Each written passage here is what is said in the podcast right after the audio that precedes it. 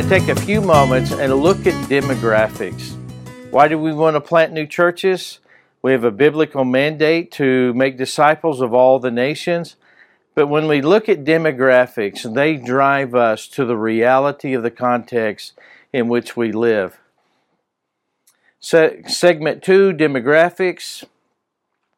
With Texas experience such, experiencing such a population boom, by 2030, we may become the most populous state, surpassing California.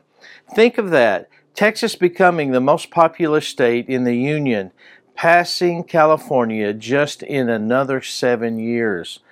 We're looking at the Austin San Antonio corridor. The, the corridor council states this that this area is one of the fastest growing regions in the United States currently home to, two, to 4.5 million people and expected to grow to 6 to 7 million people by 2030. In just another seven years, they're predicting that we will grow 1.5 million as a minimum to 2.5 million more people. That's quite an addition just to this area of Texas. If you've ever been on I-35, you know what uh, what's happening what the population change has been to that area.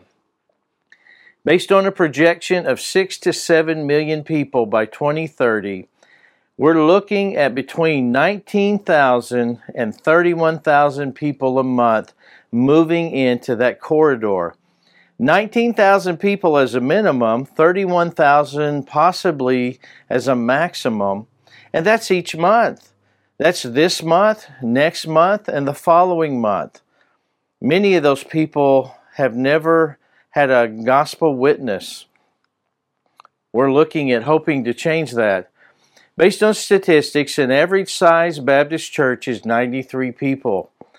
If you look at the growth projections, we're looking at just planting enough churches for everybody coming between 201 and 336 new churches each month. Not just each year, but each month. And that's not in the whole state of Texas, that's just in the corridor between Austin and San Antonio. With that many people moving to our area and 201 and 336 new churches being needed to be planted each month, Saba is only proposing 22 churches this year. Two years ago, we planted 11 churches. Last year, we, with God's help, started 12 churches. This year, we're pushing out, asking God to help us start 22 new churches. Many people have said that number's too big.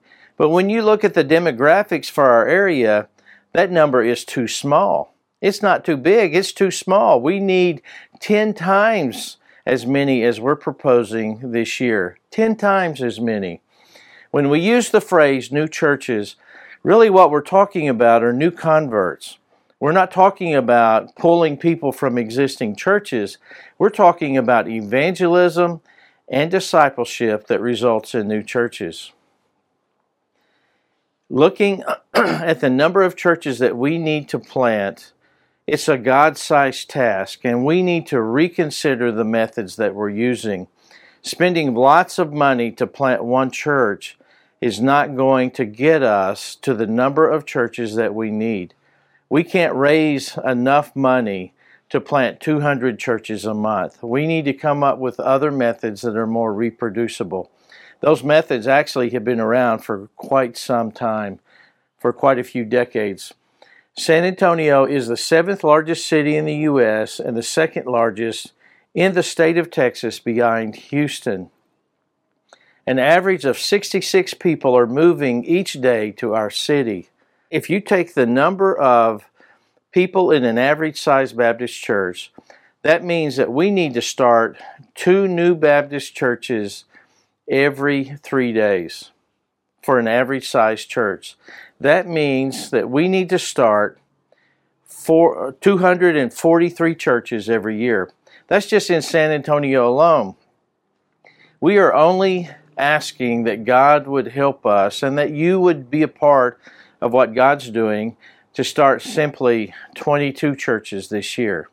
We actually need 243 churches this year to be started to meet the demand or to meet the population growth of 66 people each day moving in to our city. Will you help? Will you be a part of that? Matthew chapter 9, 36 through 38 tells us that the harvest is plentiful, but there are very few laborers. And Jesus said that we needed to pray to the Lord of the harvest and ask Him to send laborers into the harvest.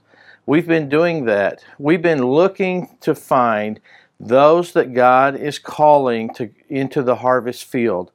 Would you be a part of that? Would you surrender to be a part of God's calling into the harvest field? We need more church starters and we need more sponsored churches. Would you be a part of being a sponsored church? Or is God calling you to be a new church starter? We have church starting cohorts beginning soon. Consider joining a cohort. Here's how you can respond you can give online with this QR code. We need resources in order to fund new church starts and the training of new church starters. But you can also follow God's call if God's calling you into ministry, maybe not to start a new church, but just calling you into ministry, we'd like to hear about it.